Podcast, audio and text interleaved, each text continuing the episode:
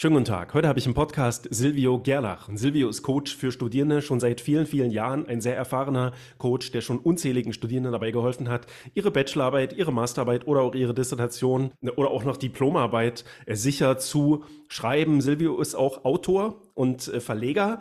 Und äh, Silvio ist auch der Gründer einer Plattform namens Aristolo. Über diese Plattform werden wir auch kurz im Podcast sprechen. Wir reden aber hauptsächlich über Abschlussarbeiten, vor allem über Bachelorarbeiten. Und wir haben uns das so überlegt, dass wir euch hier eine ganze Reihe an Fallstricken äh, vorstellen, die man, ja, über die man so stolpern kann, wenn man eine Abschlussarbeit schreibt, ob es nur eine Bachelorarbeit ist oder eine Masterarbeit. Und das gilt natürlich auch für äh, Dissertationen beispielsweise. Und darüber reden wir. Wir haben uns eine ganze Reihe an Fallstricke rausgesucht und Silvio hat über sein Coaching-Angebot äh, im Prinzip Prinzip ja so eine Art Struktur entwickelt, ähm, über die man vorgehen kann, wenn man so eine Abschlussarbeit schreibt. Ja, er teilt das in vier Phasen auf. Diese Phasen, vier Phasen wollen wir erstmal vorstellen und dann hangeln wir uns anhand dieser vier Phasen äh, lang, ja, und gucken, was da so die typischen Fallstricke sind und natürlich ja, wie man die umgehen kann.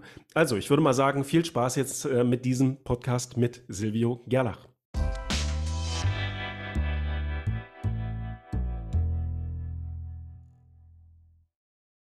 Ja, Silvio, dann äh, herzlich willkommen hier im Podcast. Ich freue mich sehr, dass du ja, mich gefragt hast, ob wir diesen Podcast machen können, dass du hier teilnimmst. Und wir haben ja schon festgestellt, äh, dass wir mindestens eine Gemeinsamkeit haben, nämlich äh, du bist hier aufgewachsen, wo ich lebe, in Eisenach, wo hier ähm, auch meine Firma ist. Und äh, du bist hier im Prinzip direkt nebenan zur Schule gegangen. Ja. Kannst du vielleicht ja, dich mal kurz vorstellen, ein bisschen was über dich erzählen? Wer bist du, was machst du? Ja, also ich bin Silvio, Silvio Gernach Coach für Bachelorarbeit, Masterarbeit, Dissertation schon seit vielen Jahren, über 20 Jahre. Ich mache das hauptberuflich, also Vollzeit und ich habe Riesenspaß daran. Und ich hatte in der Zeit auch sehr viele Fernstudies, deswegen kam ich auch auf die Idee. Und ich muss erst mal sagen, ich habe eine Riesenachtung für euch, diese drei Dinge unter einen Hut zu bringen. Family, Beruf, äh, Studieren. Also das ist was für hartgesottene. Ja, also das ist heftig. Und es macht mir immer Riesenspaß, mit Fernstudios zu arbeiten, weil ihr habt auch einen Riesenvorteil. Ihr wisst, was Arbeiten ist. Ja, also da macht euch keiner mehr was vor. Die Aufgabe ist klar, dann wird das erledigt, da wird nicht rumgezickt, ja, sondern geht's an die Arbeit. Und ich bin mit Ingenieuren aufgewachsen, also drei Onkels. Einer war Schweißer, der hat Dampfloks geschweißt und da habe ich auch diesen Arbeitsethos her und das versuche ich zu übertragen auf meine Arbeit. Ja. Und in Eisenach, da habe ich nur tolle Erinnerungen. Ich habe dort mein Abitur gemacht. Das war auch ein Highlight, auf der Wartburg dann das Abiturzeugnis bekommen, zu bekommen. Das ist natürlich was ganz Besonderes, werde ich nie vergessen. Ja. in dem Festsaal dann dort wahrscheinlich, ne? Da finden ja jetzt immer noch häufiger Konzerte statt. Äh, da bin ich ja. auch das ein oder andere Mal schon auf einem Konzert äh, gewesen. Ja, da war ja früher der Sängerstreit oder die Sängerstreite quasi. Also das ist schon ein ziemlich äh, historischer Ort. Ja. Ähm, und natürlich alles sehr grün drumherum so. Deswegen äh, finde ich es auch ganz nett hier. Ähm, du bist ja auch schon lange dabei eigentlich, äh, habe ich gesehen. Also noch länger als ich. Ich habe ja auch äh, so um 2009, 10 rum angefangen als Lektor zu arbeiten, habe das viele Jahre gemacht. Mhm. bei dir geht es aber noch so ein bisschen länger. Also du hast wirklich sehr, sehr viel Erfahrung. Ja, ich habe äh, 95 angefangen mit Repetitorien für Studis in Marburg, die Partnerstadt von Eisenach. Und dort habe ich dann auf die Klausuren vorbereitet, so kurz vor der Angst. Ja, so zwei, drei Wochen davor. Das war richtig äh, heftig auch. Also 20 Stunden reinknüppeln. Ein Freund von mir sagte, du hast da eine Knüppelakademie. Fand ich irgendwie schick, äh, das so zu nennen. Aber ich glaube, das ist für Fernstudies auch ziemlich vertraut, weil es einfach, äh, man muss immer priorisieren und die Klausuren, ja, die kommen irgendwann und dann muss man sich halt irgendwie organisieren. Und das ist halt auch etwas, was, was dann euch auch im Fleisch und Blut übergeht. Mhm. Und du gehst da im Prinzip auch sehr strukturiert vor, ja. dann sicherlich auch in einem Coaching. Wir haben schon darüber geredet, äh, dass du ähm, diese Arbeit, die man hat mit so einer Abschlussarbeiten in vier Phasen unterteilst. Ähm, du hast äh, die Phasen bezeichnet als Fokus, Plan, Analyse und Text. Und äh, vielleicht reden wir erstmal ganz kurz, bevor wir auf die ganzen Fallstricke genauer eingehen, über diese vier Phasen. Fangen wir an mit dem Fokus. Was, was meinst du genau mit Fokus? Wie kann ich mir das vorstellen? Ja, Fokus ist ja so ein Wort, das sehr modern ist. Wir nutzen das gerne. Ursprünglich kommt es ja von diesem, ja, Foto, äh, Fotografie. Wir kennen das alle, das, was wir im Zoom sehen, also im Sucher, und das ist dann scharf. Aber bei so einer Abschlussarbeit ist das eine andere Sache. Das ist viel, viel schwerer. Der Fokus ist das, was untersucht wird und am besten lässt sich es äh, verstehen als die Frage über dieses zu untersuchende, den Gegenstand. Ich habe da immer ein schönes Beispiel mit Schokolade, ein Schokoladenthema sozusagen, versteht jeder, fast jeder mag Schokolade. Und da lässt sich das gut, zum Beispiel, wenn es um Motivation von Studis geht, da könnte man untersuchen, wie Schokolade dabei helfen kann. Und das wäre dann der Fokus, welche Auswirkungen hat Schokoladenkonsum auf die Motivation von Studis. Das ist kurz gesagt der Fokus. So, dann äh, die zweite Phase, die zweite Hauptphase, die nennst du Plan. Ja, da steckt ja dann eben schon so ein bisschen diese Planung drin. Wie, ja, wie gehe ich da vor? Mhm. Ich sage immer auf die Frage, wie gehe ich vor, geschickt. Das heißt, ich überlege vorher, was ich mache. Und hier kommen auch die zwei Prinzipien, die ich versuche immer anzuwenden. Das erste ist, Probleme lösen ist gut, aber Probleme vermeiden ist viel besser. Und ich glaube, das gefällt euch Fernstudis auch. Und das zweite ist, Vorbereitung ist alles. Und in einem Projekt, wo ich eigentlich schon weiß, was am Ende rauskommen soll, es gibt ja Projekte, wo ich das nicht weiß, aber hier weiß ich, es soll ein guter Text rauskommen, kann ich planen. Und je besser ich plane, umso weniger leide ich unterwegs, umso weniger Probleme, umso schneller geht das Ganze. Und Zeit ist das Kostbarste im Fernstudium. Das weiß ich aus meinen Erzählungen von den äh, Coaches, die sagen immer, aber sie jammern nicht lange, sondern sagen, was ist die nächste Aufgabe, Silvio? Ja, die wollen dann wissen, was, wo greifen wir jetzt als nächstes an? Ja, wir merken das hier auch auf dem YouTube-Channel beispielsweise oder mit den Inhalten, die wir so erstellen, was mal besonders gut ankommt, wenn man irgendwie, weiß ich nicht, ein Video macht, so kannst du doppelt schnell deine Hausarbeit schreiben oder sowas. Ne? Du hast ja auch ein Buch geschrieben, äh, wie man in, einem besti in einer bestimmten Zeit, in einem Monat quasi äh, seine Abschlussarbeit schreiben kann. Und äh, ja, da gehört es vielleicht auch zum Plan oder zur Planung dazu, sich da mit solchen Themen noch ein bisschen auseinanderzusetzen, zu gucken, wie man diesen ganzen Prozess dann optimieren kann, mal einen Podcast auch oder eine Folge wie diese zu hören und mhm. äh, da dann eben so eine Vorstellung davon auch zu haben, wie man strukturierter äh, an sowas rangeht. Nächste Phase wäre die Analyse. Wie, wie kann, was ja. kann ich mir darunter vorstellen? Ja, in der Analyse geht es eigentlich ans Eingemachte, diese Eigenleistung. Und das ist ein Drama immer wieder, weil zu lange an diesem Theoriekram gearbeitet wird. Ja? Es geht ja am Ende darum, einen Text zu liefern. Gut, 60 Seiten, sagen wir, drei bis sechs Monate, klare Aufgabe, Text schreiben. Und das bedeutet aber auch, dass unterwegs diese Schreibphasen immer belohnt werden. Ne? Immer wenn ich eine Seite weiter habe, kann man nicht allen berichten, wow, ich bin glücklich, habe Seiten geschafft. Und in der Analyse geht es halt erstmal nicht ums Schreiben, sondern um ja, das Analysieren. Das heißt, Fragen stellen, Antworten sammeln, Informationen sammeln, auswerten. Und das ist eine ganz andere Disziplin. Und die kommt später in der zweiten Hälfte und da fängt das schon an. Und da können wir gleich nochmal drauf eingehen. Das Ziel dieser Analyse ist, ja, diese Eigenleistung auf die Reihe zu kriegen und wirklich Antworten zu haben auf die Frage vom Anfang. Und habe ich da schon Literatur oder ist das auch ein Prozessschritt, in dem sich äh, meine Literaturliste beispielsweise rauskristallisiert? Was, was lasse ich weg? Was brauche ich unbedingt? Ja, absolut. Es geht einfach darum, dass wir von dem, was wir schon wissen, zu dem kommen, was wir nicht wissen. Was schon mal eine Herausforderung ist, zu wissen, was wir nicht wissen. Ja, also das kennt ihr auch aus dem richtigen Leben. Und wenn ich das weiß, was ich nicht weiß, dann kann ich einen Plan machen, um das rauszukriegen, was ich wissen will. Und es ist offensichtlich, je genauer ich weiß, was wir nicht weiß, was wir nicht wissen, das ist dann diese Leitfrage, umso eindeutiger ist mein Plan. Und, und das ist dann die zweite Phase. Ich sammle dann Informationen entweder aus Literatur, wenn es eine Literaturarbeit ist, aus Studien, oder ich gehe in die empirische Datenerhebung, Umfrage, Interviews, Beobachtungen. Da gibt es also keinen Mangel an Zugängen zu Daten, wobei die Zugänge dann oftmals nicht so leicht zu finden sind und ja, die Leute zu motivieren. Also das ist ein langes, äh, großes Thema.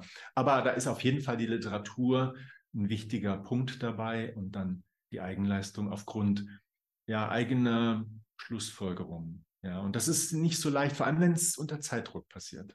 Mhm. Und dieser Prozess ist der dann, also gibt es da einen Punkt, an dem ich das dann abschließe und zu dem Text, also zum nächsten Schritt übergehe so, oder ist das irgendwie so ein fließender Übergang, dass ich meinetwegen meine Daten beispielsweise immer wieder äh, verfeinere? Ja, vielleicht kommt später nochmal ein neuer Interviewpartner oder sowas dazu, wenn ich jetzt Interviews äh, führe. Ähm, also der nächste Punkt wäre dann eben der Text, logischerweise, ne, irgendwann muss ja, muss man auch mal anfangen, an seinem Text zu arbeiten. Ja. Äh, aber nebenher kann es doch bestimmt auch sein, dass man irgendwie beispielsweise noch ähm, Daten erhebt oder sowas. Ja, das ist eine ganz wichtige Beobachtung. Das Analysieren ist dann zu Ende, wenn keine Zeit mehr ist und wenn der, der Abgabetermin näher rückt. Und das ist natürlich gar nicht gut, weil die Gefahr besteht, dass man was abschneidet, was äh, noch dahin gehört.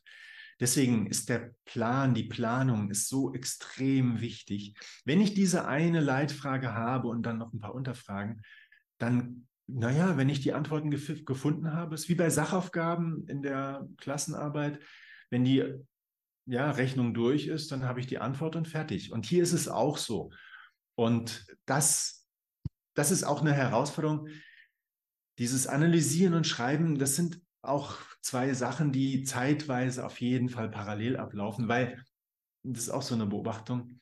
Wir klären manche Dinge erst bis zum Ende, wenn wir gezwungen sind, sie aufzuschreiben oder jemandem zu zeigen. Ich habe da jede Menge Techniken auch entwickelt im Laufe der Zeit. Wie gesagt, das ist mein, mein Ein und Alles. Ähm, und das Ziel ist, dass eben diese Aufgaben erledigt werden und das Schreiben und Analysieren gehören zusammen, aber das Schreiben ist dann nochmal eine, eine eigene Disziplin, auch von der Technik her, ist ja was ganz anderes und sehr einsam. Es ist einsam und es zieht sich und die Mühen der Ebene, ja, das ist ein Begriff, den ich da auch gefunden habe. Und alle fragen, ja, wie weit bist du und wann? Es ist, es ist heftig. Da muss man auch ein dickes Fell haben manchmal. Ne? Mhm. Da gibt es ja schon so ein bisschen Hinweis darauf, äh, dass das Schreiben äh, ein Schritt ist, der besonders lange dauert. Wenn man das jetzt mal ja. äh, sich alle vier Punkte oder vier Hauptphasen anguckt, wie könnte man das so, so ungefähr aufteilen? Angenommen, ich nehme jetzt äh, zwei Monate vielleicht Zeit, ja, ich bin schon so ein bisschen, habe ich prokrastiniert mit meiner Abschlussarbeit, drei Monate hätte ich insgesamt Zeit. Jetzt habe ich noch zwei Monate Zeit. Wie würde ich denn das so ungefähr aufteilen, äh, diese Phasen? Wahrscheinlich habe ich ja schon ein Thema, ähm, aber trotzdem muss ich ja noch so ein bisschen an diesem Fokus äh, arbeiten. Wie teile ich mir das zeitlich so ungefähr ja. ein? Also ich sage auch immer, äh, ich habe ständig solche Coaches, die aufgeschoben haben. Und ich gratuliere Ihnen erstmal, dass Sie aufgeschoben haben, weil das Aufschieben macht hier deswegen Sinn, weil wenn Sie nicht genau wissen, wo Sie hinwollen, dann ist es auch nicht gut loszulaufen, ne? weil das ist auch so eine, äh, so eine Erfahrung. Wenn man da mal so 15, 20 Seiten geschrieben hat und merkt unterwegs, ja, das ist nicht so das Gelbe vom Ei, dann ist man nicht so richtig bereit, das in Frage zu stellen, ohne guten Grund. Wenn der Prof natürlich sagt, hey, das ist irgendwie durchwachsen als Codewort für, das kannst du bitte nochmal machen, dann macht man das. Aber ohne so einen externen Impuls äh, ist man da nicht wirklich bereit. Und ich erkläre mir das so, weil es eben bedeutet, dass ich diesen ganzen Leidensprozess nochmal durchlaufe. Und deswegen, worauf kommt es an? Es kommt auf diese Frage an, es kommt auf den Plan an und dann auf die Technik. Und die Technik, damit meine ich alles, was danach kommt. So und zeitlich von der Aufteilung her, wenn man jetzt acht Wochen Zeit hat und naja, es sollten schon so 30 Stunden die Woche sein, dann wären es immer bei 240 Stunden. 248, das sind genau die 31 äh, Arbeitstage sozusagen. Dann würde ich zwei Wochen darauf verwenden, das alles durchzuplanen. Das heißt, die Frage, die Unterfragen, das Ziel, dann die Gliederung auch, die Quellenrecherche, die Abstimmung mit den Betreuenden. Und dann ist dann meistens auch schon die Einleitung da und dann geht es weiter. Dann Datenerhebung, würde ich sagen, ein, von dem Rest, dann haben wir sechs Wochen, sozusagen ein Drittel, zwei Wochen. Dann analysieren und schreiben. Das läuft dann auch schon parallel. Ähm, dieses, dieses Einarbeiten, ähm, das muss auch am Anfang schon passieren mit den theoretischen Grundlagen. Das ist immer so ein. Das ist ein ganz äh, gefährliches Gebiet, weil man da einfach belohnt wird. Ne? Du findest dann, sagen wir über Schokolade, findest du dann ohne Ende Quellen und kannst dann richtig schön schreiben. Aber erstens hast du ganz viel Zeit verbraucht und zweitens hast du zu viele Seiten verbraucht. Ja? Und es wird nicht nach Seiten abgerechnet. Jetzt habe ich hier 40 Seiten über Schokolade und Motivation und Studis und dann 20 Seiten nur noch für den Rest. So, so geht es nicht. Also so 25 äh, Prozent für die Planung, dann den Rest äh, ungefähr dritteln. Okay. Ähm, dann lass uns doch mal über die ganzen Fall Fallstricke äh, reden und die Fallen, auf die man da so treffen kann. Äh, fangen wir mal an mit dem ersten Schritt, dem Fokus. Ja, was kann ich da falsch machen? Äh, was was wäre so das Erste, was dir einfällt, ähm, wo es Probleme geben könnte ja. mit, äh, in diesem ja, Bereich? Also ein zentrales Problem ist, dass die Begriffe einfach zu groß sind. Ja, dass ich große Begriffe wähle statt konkrete. Machen wir es mit dem Schokoladenthema. Ich kann untersuchen, wie sich Schokolade auswirkt auf die Motivation von Studis. Ich könnte aber auch Ernährung bei Studis untersuchen, ja, oder Digitalisierung in der Schule. Das sind große Klopper. Die Themen, also diese Begriffe sind einfach zu groß. Ich, ich muss dann konkret werden, weil dann am Ende einfach zu viel Stoff auch zu finden ist und dann vertieft man sich eine der großen Fallen ist, sich einzulesen über Tage und Wochen. Also möglichst konkrete Begriffe. Und das funktioniert erstaunlicherweise über Fragen. So wie jetzt, du findest irgendwie ein Problem, du ärgerst dich über was oder staunst über was. Meine Güte, wieso ist das so? Und das ist dann ein guter Grund, eine Frage zu stellen. Zum Beispiel, warum schaffen das manche mit der Motivation und andere nicht? Woran liegt es? Könnte sein, dass es in der Schokolade liegt. Aber natürlich ist das ein bisschen ein Spaßthema, aber macht, macht halt auch Spaß. Und also eine Frage formulieren und dann guckst du in die Begriffe rein, welche da wirklich auch konkret sind. Und das merkst du dann daran, dass du sie definieren kannst, dass du Quellen findest, dass darüber schon geforscht wurde. Und du darfst kein grüne Wiese-Thema machen. Ja? Wenn du jetzt diese neue Vision Pro von Apple, wenn du wissen willst, wie da die Nutzererfahrungen sind, ist natürlich offensichtlich Käse, da kommst du nicht weit. Aber auch diese ganze KI ist, ist schwierig, ja, weil wir sind alle noch am Üben und da gibt es nichts Festes. Es gibt vor allem auch keine Literatur dazu, also nur Beiträge und wer weiß, wie viel davon von der KI selber kommt, ja, oder generiert wurde. Das ist der, der erste Fehler. Der zweite Fehler ist diese Frage, also zu große Worte. Der zweite Fehler ist, diese Fragen nicht, nicht sauber zu formulieren. Zum Beispiel zu sagen, kann Schokolade die Motivation steigern? Die Antwort ist dann ja oder nein. Und es ist offensichtlich nicht äh, möglich, daraus einen großen Text zu machen. Ja?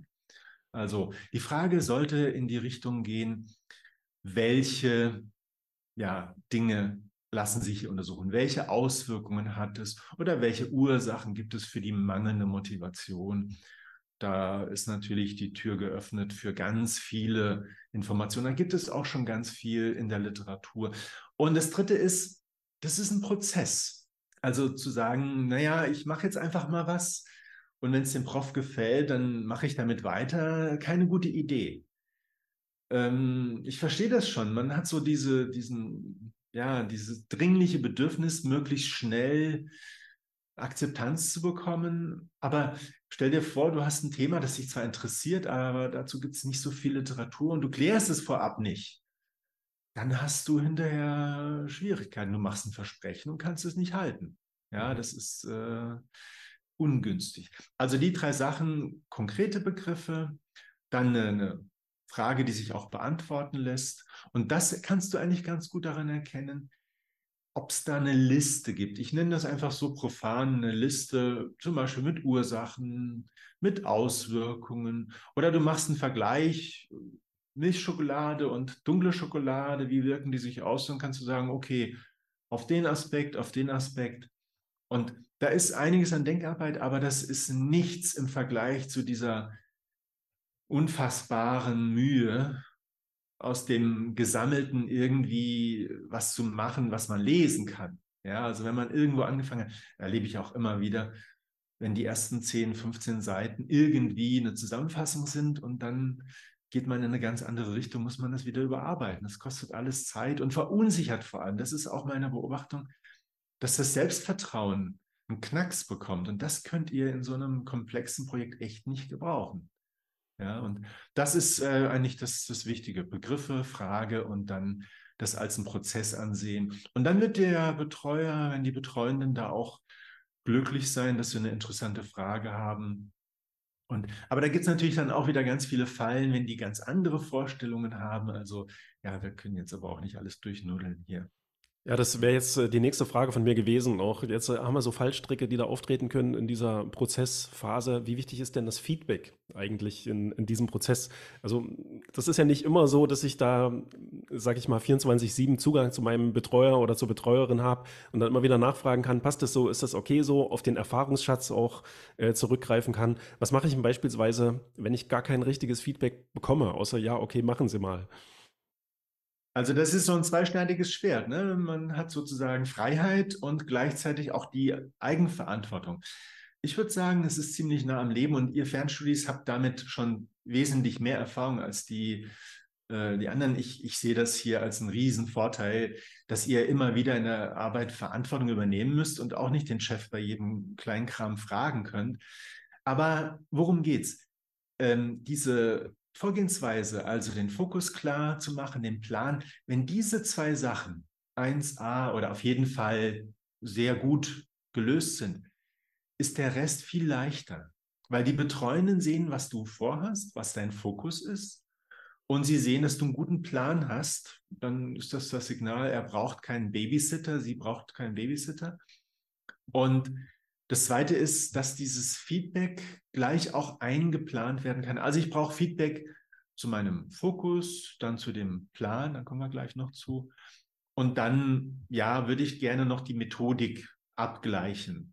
Und der Rest gibt sowieso nicht äh, Feedback. Wer, wer hat denn Zeit, sich da zehn Seiten Theorie durchzulesen? Und witzigerweise ist das immer wieder auch ein Problem.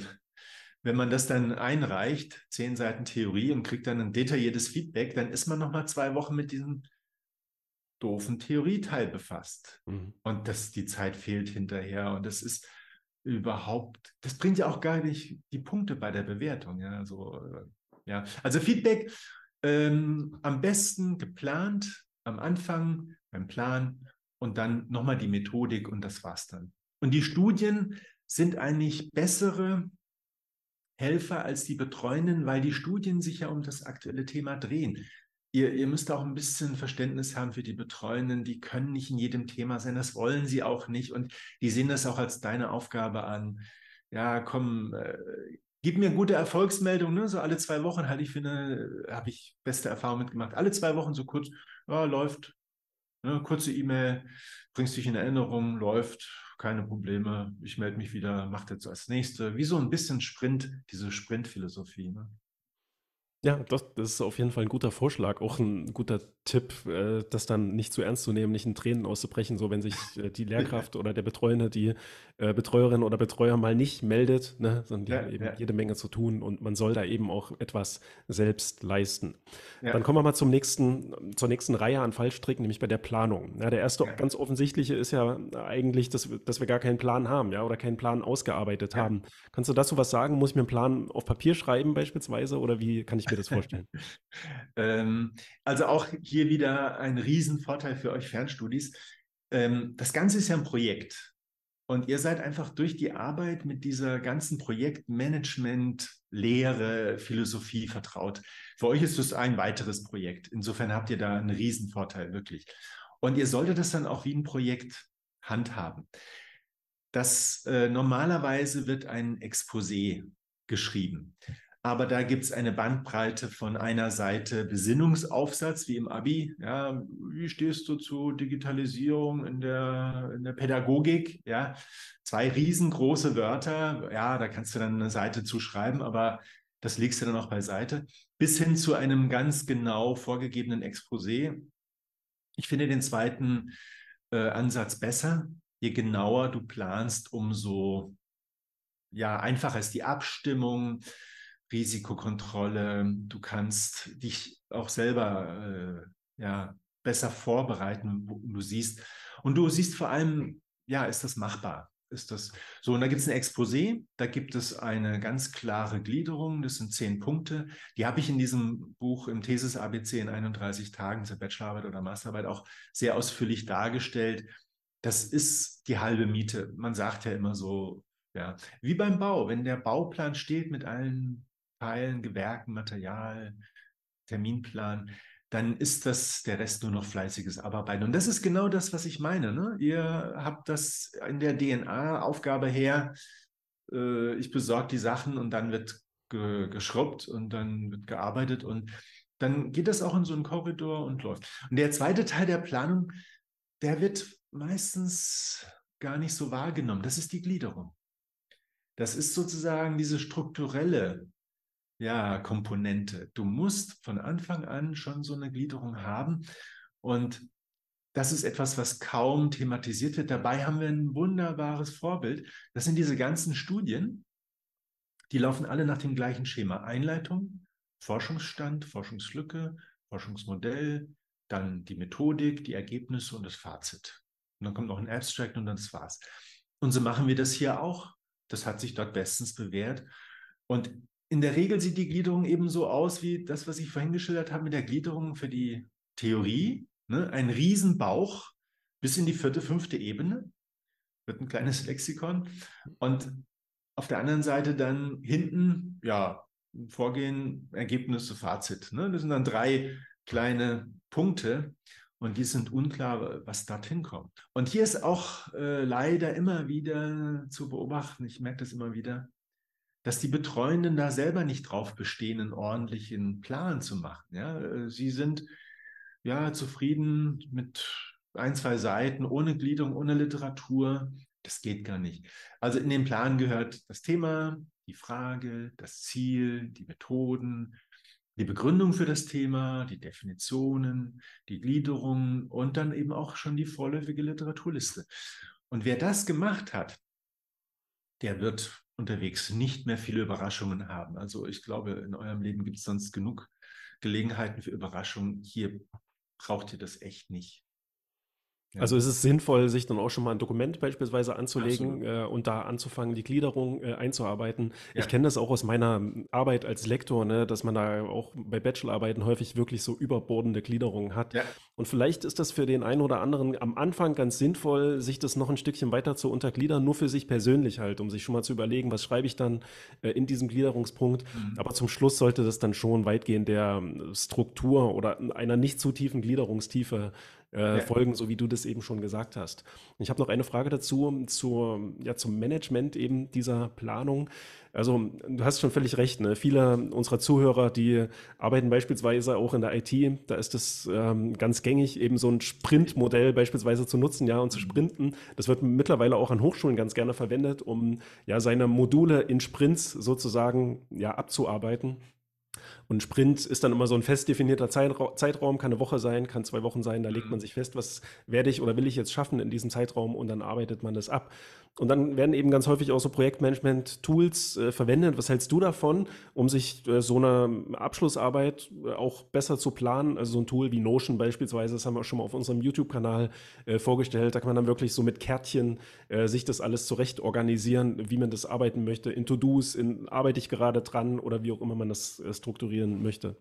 Ja, Christian, das ist, das ist ein ganz, ganz großes Problem. Man kann mit Tools äh, viel Gutes tun oder auch Schaden anrichten. Die größte Herausforderung sehe ich, naja, dass die halt blank sind. Die sind leer. Und ich muss jetzt da reinschreiben, was ich zu tun habe. Dabei ist dieses Projekt Thesis, Bachelorarbeit, Masterarbeit, das ist von vornherein eigentlich vollkommen klar. Das war eine der ersten Maßnahmen damals, als ich anfing, vor über 20 Jahren. Ich habe erstmal eine Exposé-Vorlage erstellt für den Plan und ich habe einen Masterplan gemacht. Also welche Schritte sind zu gehen. Und diese Schritte, die sind von Anfang an klar. Und die orientieren sich an der Gliederung, das heißt an den Kapiteln. Und wir haben selber eine Plattform, aristolo.com heißt die. Das ist so ein digitaler Leitfaden, da ist das durchgegliedert von Anfang bis Ende. Und das sind Meilensteine und Sprints. Das ist aber eher so für ein Verständnis. Also das richtige agile Sprinten bedeutet ja, ich habe überhaupt keine Ahnung, was rauskommt. Ja, ich habe ein Problem und dann rödel ich äh, eine Woche und sehe zu, dass ich was schaffe, aber ich weiß nicht, wo ich, worauf ich hinarbeite. Und das ist hier anders. Ich habe hier sowohl diesen, diese Kapitelübersicht und ich habe dann eben auch diese Schritte, die zu gehen sind. Recherchieren muss gemacht werden, Studien auswerten muss gemacht werden. Ich muss diese Fragen erstellen. Ich muss beispielsweise einen Fragebogen machen. Ich muss dann diese Kapitel schreiben, ich muss präsentieren und äh, kommunizieren. Das ist eigentlich alles schon klar von Anfang an. Und deswegen, ähm, es ist vernünftig, auf jeden Fall das wie ein Projekt aufzufassen. Und da seid ihr ja, wie gesagt, im Vorteil, weil ihr Projektmanagement sozusagen jeden Tag macht. Aber äh, intelligent faul nenne ich das, wenn man, ja, das erinnert mich auch an meine eigene Studienzeit, ich habe immer nach den Musterlösungen gesucht. Ich habe VWL studiert und habe dann äh, natürlich diese ganzen Rechenaufgaben, Statistik und so weiter. Ich habe immer nach den Musterlösungen geguckt, um mich daran zu orientieren. Und so habe ich das gelernt und es hat gut geklappt, dass ich deswegen später auch als Tutor und Repetitor arbeiten konnte. Und so solltet ihr das hier auch machen. Also nicht auf Verdacht und vor allem nicht so, ja, also sozusagen so von hinten schieben und dann mal gucken, wo ich lande, weil das halte ich für eines der größten Dramen. Man hat, sagen wir, 100 Prozent Zeit und nach 75 Prozent ist man dann bei der Eigenleistung. Und das darf nicht sein, weil die Bewertung ist nämlich genau andersrum. 75 Prozent zählt die Eigenleistung. Und ja, deswegen auf jeden Fall wie ein Projekt organisieren, aber sich schon orientieren, was ist zu tun und womit ist es zu tun. Und da gibt es ohne Ende ja schon, schon Hilfen. Ich habe äh, das versucht ordentlich zu machen und sehr, sehr systematisch. Ich komme auch aus dem Projektmanagement, habe mal als Projektmonitor gearbeitet vor, vor dem äh, Coaching und das hilft also ganz wichtig, am Ende dieser Planungsphase steht sozusagen mein Dokument, ja, Absolut, meine, meine Word-Datei letztendlich, so ein bisschen klar. als Fundament, als Container Absolut. für den Text, äh, den ich dann da ja. reinschreiben werde. Für Notizen vielleicht auch, ne, das mache ich beim Schreiben dann auch mal ganz gerne, wenn mir irgendwas einfällt für ein späteres Kapitel, mhm. äh, dann schreibe ich das da, schreibe ich da schon mal ein paar Notizen rein. Ja. Ähm, aber ganz wichtig eben auch, sich nicht zu verlieren in Tools, ja, ja. da gibt es so viele Tools. Das ist auch so ein bisschen ja der Fall mit so Literaturverwaltungstools beispielsweise. Ja. ja. da muss man einfach schauen. Und als, gerade als Fernstudis haben wir jetzt eben nicht so viel Zeit. Da muss man ja. jetzt nicht noch anfangen, sich da mit irgendeinem neuen Tool da erstmal ein paar Tage lang einzuarbeiten, ja, äh, ohne wirklich Benefit. Ja. Wir brauchen erstmal unsere Word-Datei ähm, und dann geht's los. So, dann kommen wir mal zum Analyseteil. Also, was gibt es denn da so für äh, Fallstricke, wenn es um die Analyse geht? Das äh, sind zwei. Der Zeitdruck, dadurch, dass das zu spät anfängt, und das hat mit dem Fokus zu tun, wenn du einen ganz kleinen Fokus hast, ich will jetzt die Auswirkungen von Schokoladenkonsum auf die Motivation von Studis untersuchen, na dann sammelst du halt die Informationen zu den Studis, zu deren Motivation und was man weiß über Schokolade. Dann gibt es Milchschokolade, Nussschokolade, dunkle Schokolade und Kombinationen, je nachdem. Und dann ist die Analyse klar, beschaffe Infos, werte sie aus und versuche Antworten zu finden. Und die Antworten können immer nur vorläufig sein. Es gibt keine perfekten Antworten. Es gibt nur die aktuell gültigen Antworten. Und da solltest du dich dann auch nicht quälen, wenn du nicht sofort draufkommst. Jeder Fortschritt ist begrüßenswert und ist positiv. Und solange du auf den Studien aufbaust, bist du hier auf der richtigen Spur. Bei der Analyse halte ich auch sehr, sehr viel davon, sich ein wirklich visuelles Modell zu machen. Das heißt, du hast auf der einen Seite die Studis, auf der anderen Seite die Schokolade. Die Motivation ist auch bei den Studis. Und dann kannst du einen Pfeil von der Schokolade auf die Studis zeichnen oder mehrere Pfeile.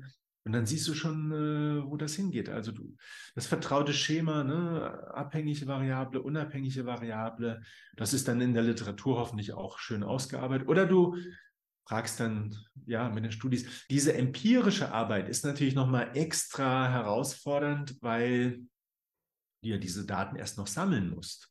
Deine Literaturarbeit hast du die aus der Literatur, aber hier musst du sie sammeln. Und da ist auch immer wieder die Herausforderung, wenn du die Frage am Anfang nicht sauber formuliert hast, dann wirst du Schwierigkeiten bekommen.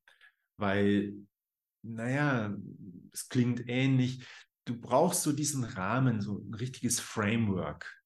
Und das hast du, wenn du das schon auf dieses äh, Blatt malst, den Studi mit seiner Motivation und die Schokolade oder mehrere Schokoladen, dann hast du so ein Framework und dann kannst du das alles schön einsortieren. Du kannst es auch den Betreuenden zeigen und die sagen dann ja und das ist wie, wie ein Ritterschlag. Ja, dann bist du richtig glücklich, du bist auf der richtigen Spur. Und du kannst dann auch die Infos aus den Quellen, aus den Studien mit einfügen und damit kommst du dann der Sache näher. Also du musst von Anfang an genug Zeit dafür reservieren. Das ist mhm. extrem wichtig. Und du musst auch eine Ablage haben. Also ja, du, die, die Infos, die du dann gewinnst, die müssen halt irgendwo abgelegt werden, dass du sie wiederfindest. Ja, Notizen. Und es ist so traurig, wenn so viel Arbeit in die Vorbereitung geflossen ist und dann muss alles schnell, schnell gehen, weil bald ist die Abgabe und dann noch schreiben. Ja, ja, und dieses Methodenkapitel, das ist sehr wichtig, das sollte vorher geschrieben sein. Wie gehe ich vor? Weil das ja den Plan widerspiegelt. Wie sammle ich die Daten? Warum diese Daten? Das muss begründet werden. Mit welchem Instrument, mit welchen Tools und welche Schritte und warum diese Schritte. Das sind viele Sachen, das sind viele, viele Fragen, und da haben wir auch eine Lösung für, also wie gesagt, ich habe mich da also bestimmt schon 20, 30.000 Stunden mit dem Thema wissenschaftliches Arbeiten, Thesis beschäftigt und habe da gute Lösungen gefunden. Also sieh zu, dass es rechtzeitig passiert. Die Weichen werden gestellt mit der Frage am Anfang. Ja, und, und da ist jetzt noch eine Sache mit diesem Fokus. Wir hatten ja gesagt, du hast eine Leitfrage und zwar nur eine. Mhm. Dann hast du Unterfragen, zwei, drei, vier, fünf, je mehr, umso mehr Arbeit. Ne? Also ein bisschen äh, Faulheit ist nicht schlecht. Ich sage das auch bei der Themenformulierung feige und faul. Ja, such dir nicht ein Thema, das unglaublich viel Mut erfordert und viel, viel Arbeit, auch nicht so günstig. Und diese Unterfragen kannst du dann wieder unterteilen. Also beispielsweise welche eine Unterfrage wäre, wie sieht es bei Milchschokolade aus, bei dunkler Schokolade, bei Nussschokolade? Und diese Fragen kannst du wieder unterteilen. Welche Erkenntnisse gibt es zu Milchschokolade und Motivation? Und was lässt sich äh, über die dunkle und so weiter? Und durch diese Kaskade oder Pyramide von Fragen, Leitfrage oben, Detailfragen drunter, dann, ich nenne die Analysefragen, sammelst du das Material und du hast dadurch einfach den Fokus von Anfang bis Ende durchgehalten große Hilfe. Also ganz wichtig, ja, nicht zu spät anzufangen. Das setzt dann eben auch wieder eine gute Planung voraus, ja, beispielsweise ja. Äh, für die Analyse. Ich brauche eben schon die Literatur und alles. Ich muss gucken, schon mal planen, wo bekomme ich dann meine Daten her, wenn ich jetzt selber ja. welche erheben äh, möchte. Also das ist auf jeden Fall wichtig, um dann nicht so in, zu sehr in Zeitdruck äh, zu verfallen oder da eben zu großen Druck zu bekommen. Dann muss ich mir auch klar sein über meine Methoden. Ja, also wie komme ich jetzt äh, beispielsweise an meine Daten? Äh, und dann kann man ja auch schon mal anfangen, das so ein bisschen niederzuschreiben, wenigstens stichpunktartig. Äh, ähm, und eben das dann auch sozusagen zu planen. Kommen wir mal zum letzten Teil, ja, also zum Schreiben, eigentlich das Wichtigste. Oder so wie wir es jetzt erzählt haben, ist es ja in dem Sinne nicht das Wichtigste, ja, aber irgendwie ja. auch das Schwierigste, das, was am meisten Zeit in Anspruch nimmt. Ja, ich möchte ja dann eben jetzt einen längeren Text äh, aus, aus diesen Dingen, die ich da mir überlegt mhm. habe, äh, generieren. Ich kann mal ganz schnell aus meiner Erfahrung einen typischen Fallstrick nennen. Das ist, hat auch ein bisschen was mit Zeitdruck zu tun. Ne, aber ganz vielen Studierenden fällt dann mal ganz kurz vorher ein, sie müssen ihre, also vor der Abgabe ein, sie müssen ihre Arbeit jetzt noch so ein bisschen formatieren, dann funktionieren die Tabellen nicht richtig, dann funktionieren Abbildungen nicht richtig. Äh, es kommt keine richtige PDF-Datei dabei raus, die man dann irgendwo in den Copyshop bringen kann, um sich das Ganze drucken und binden zu lassen. Und da habe ich schon ganz häufig den Fall gehabt, so dass dann wirklich zwei Tage vor der Abgabe noch äh, Studierende zu mir kamen und ja, weil sie einfach verzweifelt waren, nicht mit Word äh, zurechtgekommen sind. Also das ist so ein Fallstrick, den kann man auch so ein bisschen ja, entgegenwirken, indem man sich ganz am Anfang schon mal so ein bisschen mit Word beschäftigt, sein Dokument schon mal so ein bisschen zurechtformatiert, vielleicht eine mhm. Formatvorlage nutzt. Ähm, können wir euch auch eine in der Beschreibung für dieses, äh, für diesen Podcast verlinken oder gucken, gibt es eine Formatvorlage von meiner Hochschule und dann einfach schon mal schauen, dass man da diese ganz großen Probleme nicht bekommt. Ne? Gerade wenn man so eine Arbeit hat, die sehr stark auf Daten beruht, wo man viele Tabellen und sowas nutzen kann, da ist es wichtig, dass man sich auch mal ein bisschen mit Word ähm, auseinandersetzt. Das wäre jetzt einer von mir genannt. Du hast auch noch ein paar andere genannt, jetzt auch im Vorgespräch. Äh, was ist so ein ganz typischer Fallstrick beim Schreiben und beim, ja, beim, beim Text äh, von so einer mhm. Abschlussarbeit für dich? Ja, äh, Christian, um nochmal anzuknüpfen an das, was du gerade gesagt hast, es ist euch überhaupt nicht bewusst, dass ihr hier ein verdammtes Buch schreibt. Das ist ein Fachbuch. Und ein Fachbuch, ihr habt ständig Fachbücher in der Hand und ihr seht da, die sind tipptopp.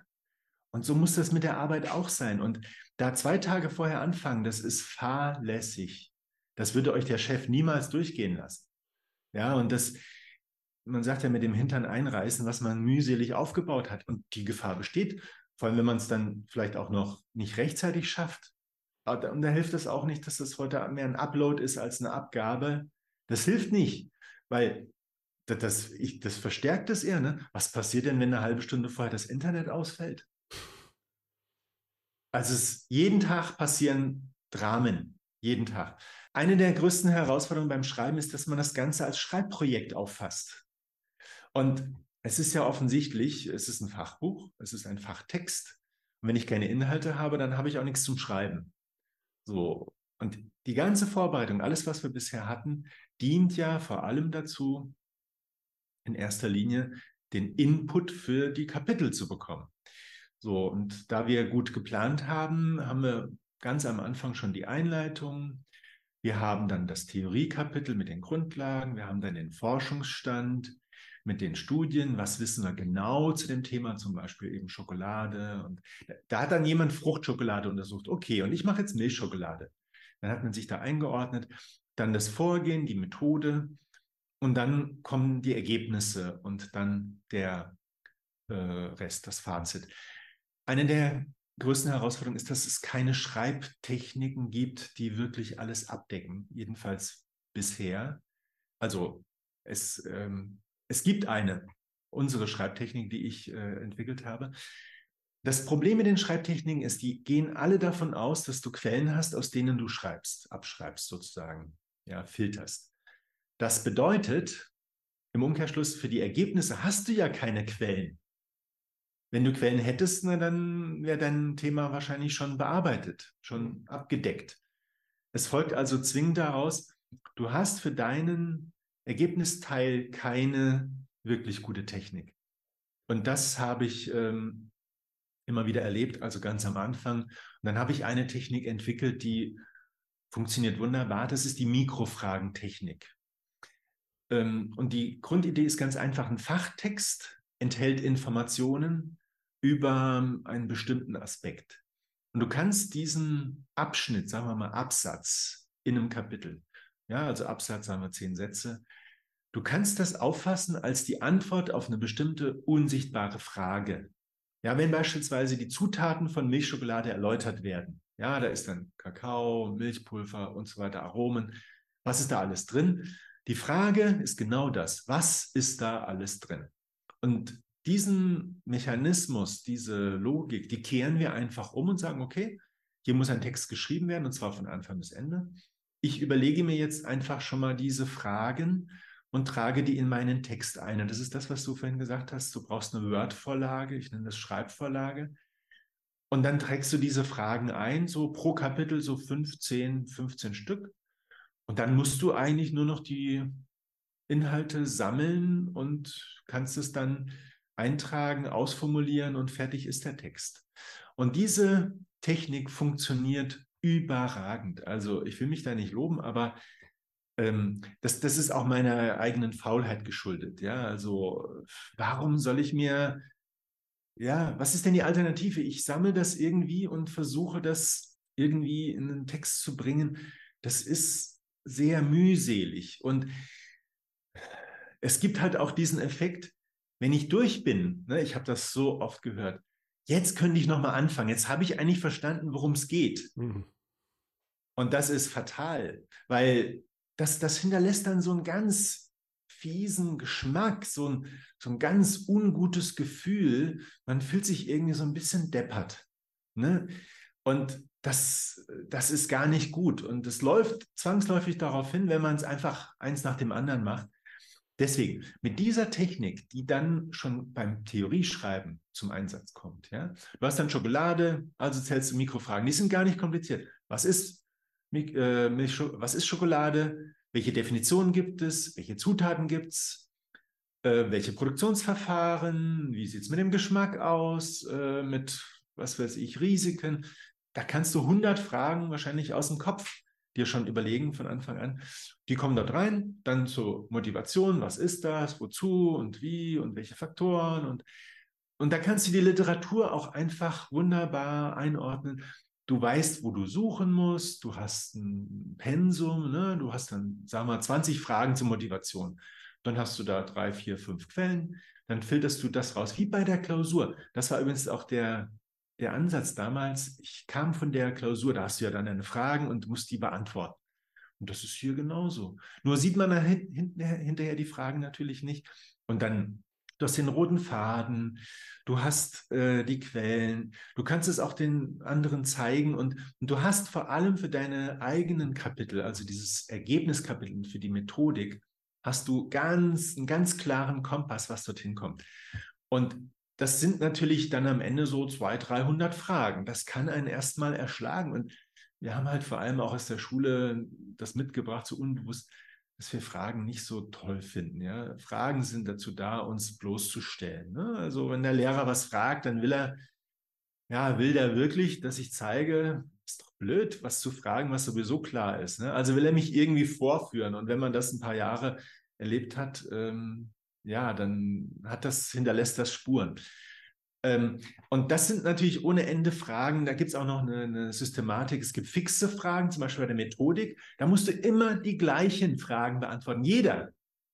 Und das sorgt für Kongruenz. Also du musst wissen, warum nimmst du diese Zielgruppe? Warum nimmst du diese Tools? Und diese Fragen musst du immer beantworten. Gleich beim Forschungsstand, warum diese Studien? Welche Suchworte, welche Suchorte, welche Auswahlkriterien und so weiter. Und das sind so viele, dass ich irgendwann die Faxen dicke hatte und dann habe ich ein Buch draus gemacht, das Schreib-ABC, fünf Seiten pro Tag. Und da habe ich das ganze, diese ganze Gliederung durchgearbeitet, also von Anfang bis Ende, bis zur zweiten Ebene. Und dann immer diese Fragen dort erklärt, aufgelistet, habe dann auch noch Musterformulierungen dazu, weil das auch immer äh, unsicher macht, wie formuliere ich das jetzt. Und das ist nicht äh, anders als normaler Fachtext versuchst zu erklären. Und mit dieser Technik lassen sich fünf Seiten pro Tag schaffen. Also du überlegst dir die Fragen, du hast die Gliederung schon gemacht, du überlegst dir die Fragen, sammelst die Quellen, filterst die Sachen raus und dann formulierst du es aus, machst die Fragen. Ich kam da auch auf äh, von der Seite vom, vom Bauen, diese Betonschalung nennt man das, wo man da so aus Holz. Äh, ich habe das bei uns zu Hause bei einem Gartenzaun, so eine 20 Meter, 20 Zentimeter Mauer unten, so eine Grundmauer. Und dann haben wir das da, den Beton reingegossen und nach einer Woche war das ausgehärtet und eine schnurgerade Mauer. Und so wird der Text auch. Also das ist verblüffend. Also nichts mit freiem Schreiben und äh, Copy-Paste. Woher denn? Bei den Ergebnissen gibt es kein Copy-Paste. Und äh, auch diese ganzen, ja, schreib dich frei. Das sind so kleine Spielchen am Anfang, kann man mal, aber wenn du eine Gliederung hast, Fragen hast und Stoff hast, wie gesagt, dann kommen wieder diese, diese Fernstudie-DNA zum Einsatz. Los, find die Antworten, nicht gezaudert, nicht gezögert, mach das. Ja, und dann, dann entsteht da der Text und das macht dann auch richtig Spaß und dann wundert man sich vielleicht, ja, wieso reden die alle davon? Und vor allem rechtzeitig, ne? frühzeitig, schon in der Phase, wo die Theorie geschrieben wird. Ja. Und also, irgendwie ist das ja dann auch so ein bisschen Planung, äh, die da dann wieder stattfindet. Ja. Ne? Man plant dann Absolut. wieder so ein Stück weit äh, den Text, den man da schreibt. Und das Schöne an der Technik ist auch, dass du eigentlich nie wirklich vor einem leeren Blatt sitzt ja. oder sitzen kannst. Also du kannst gar keine Schreibblockade eigentlich haben. Ja. Weil wenn du nicht weißt, was du schreiben sollst oder solltest, stell dir einfach die Fragen, notiere dir dort genau. die Fragen und fang an, diese Fragen zu beantworten. Das bekommt jeder hin.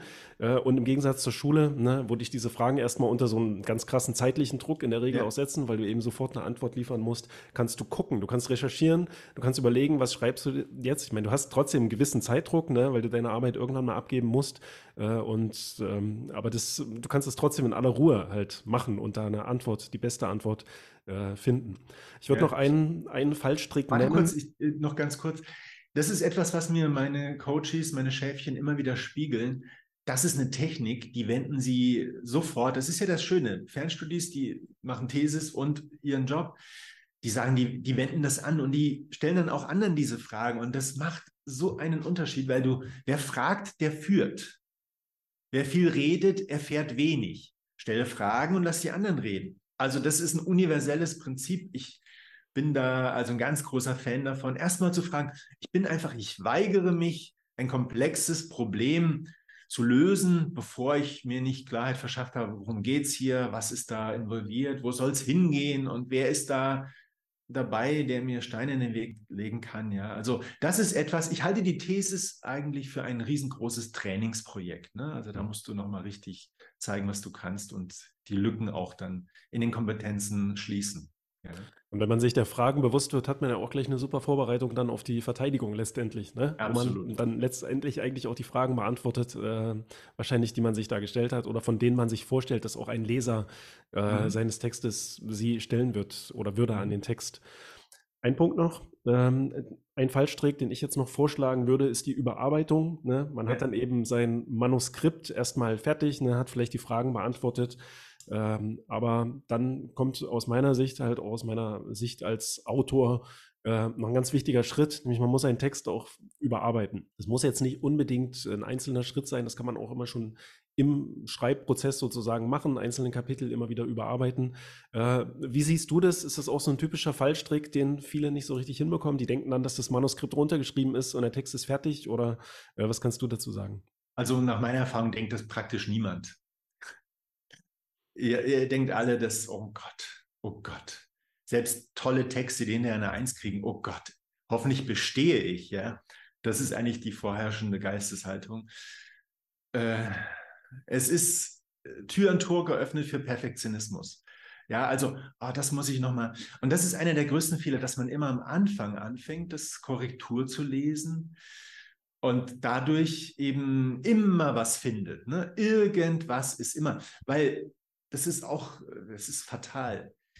Wenn du das so praktisch konsekutiv gemacht hast, du hast erst das erste Kapitel, dann das nächste, dann das nächste und nicht von Anfang an durchgeplant, dann wirst du am Ende Erkenntnisse haben, die kollidieren mit dem, was du am Anfang da geschrieben hast. Und dann kommst du in diese Umschreibfalle und das ist einfach fatal. Und das äh, ist so schlimm und da gibt es auch so viele Gründe. Ja, du hast nicht bis zum Ende durchgeplant, du hast es nicht absegnen lassen, du hast die Methodik nicht ordentlich gemacht. So viele falsche Entscheidungen. Also ich, ich es ist die Hölle. Es ist ja, das ist auch so ein, ist so ein, ganz typisches Autorenproblem, ne? dass man da nie fertig wird, aber irgendwann ja. muss man da einfach mal einen Punkt machen. Man findet immer noch irgendeinen Fehler. Und ich denke, diese Überarbeitung, die kann man sich auch ein bisschen strukturieren, die muss man jetzt nicht immer zwischendurch machen. Ja, weiß ich nicht, mal in einem Durchgang die ganze Rechtschreibung überarbeiten, mhm. Worte vereinheitlichen auch, ist auch so ein ganz typisches Problem. So ein Wildwuchs an verschiedenen Schreibweisen häufig herrscht in so einem äh, Abschluss oder im Manuskript, da ist es auch ganz normal, ne? Man muss es dann eben nur noch mal überarbeiten. Dann geht man noch mal den Stil vielleicht durch ja. und natürlich ähm, auch mal inhaltlich nochmal genau drüber zu schauen. und dann die Referenzen und dann kommt noch der Anhang und dann kommt noch das Abstract und dann kommt noch das Deckblatt und dann wird die Liste einfach immer länger. Diese Liste gehört an den Anfang. Mhm. Und das ist das, was du vorhin sagtest. Du brauchst eine Schreibvorlage, da ist das Deckblatt schon drin. Das kann doch nicht sein, dass du äh, am Tag der Abgabe dir überlegen musst, was kommt denn jetzt hier rein? Ich habe so viele von diesen falschen Entscheidungen, ich muss es einfach so beim das Kind beim Namen nennen, dass ich da auch ein Buch draus gemacht habe, 99 dumme Tipps für wissenschaftliches Arbeiten.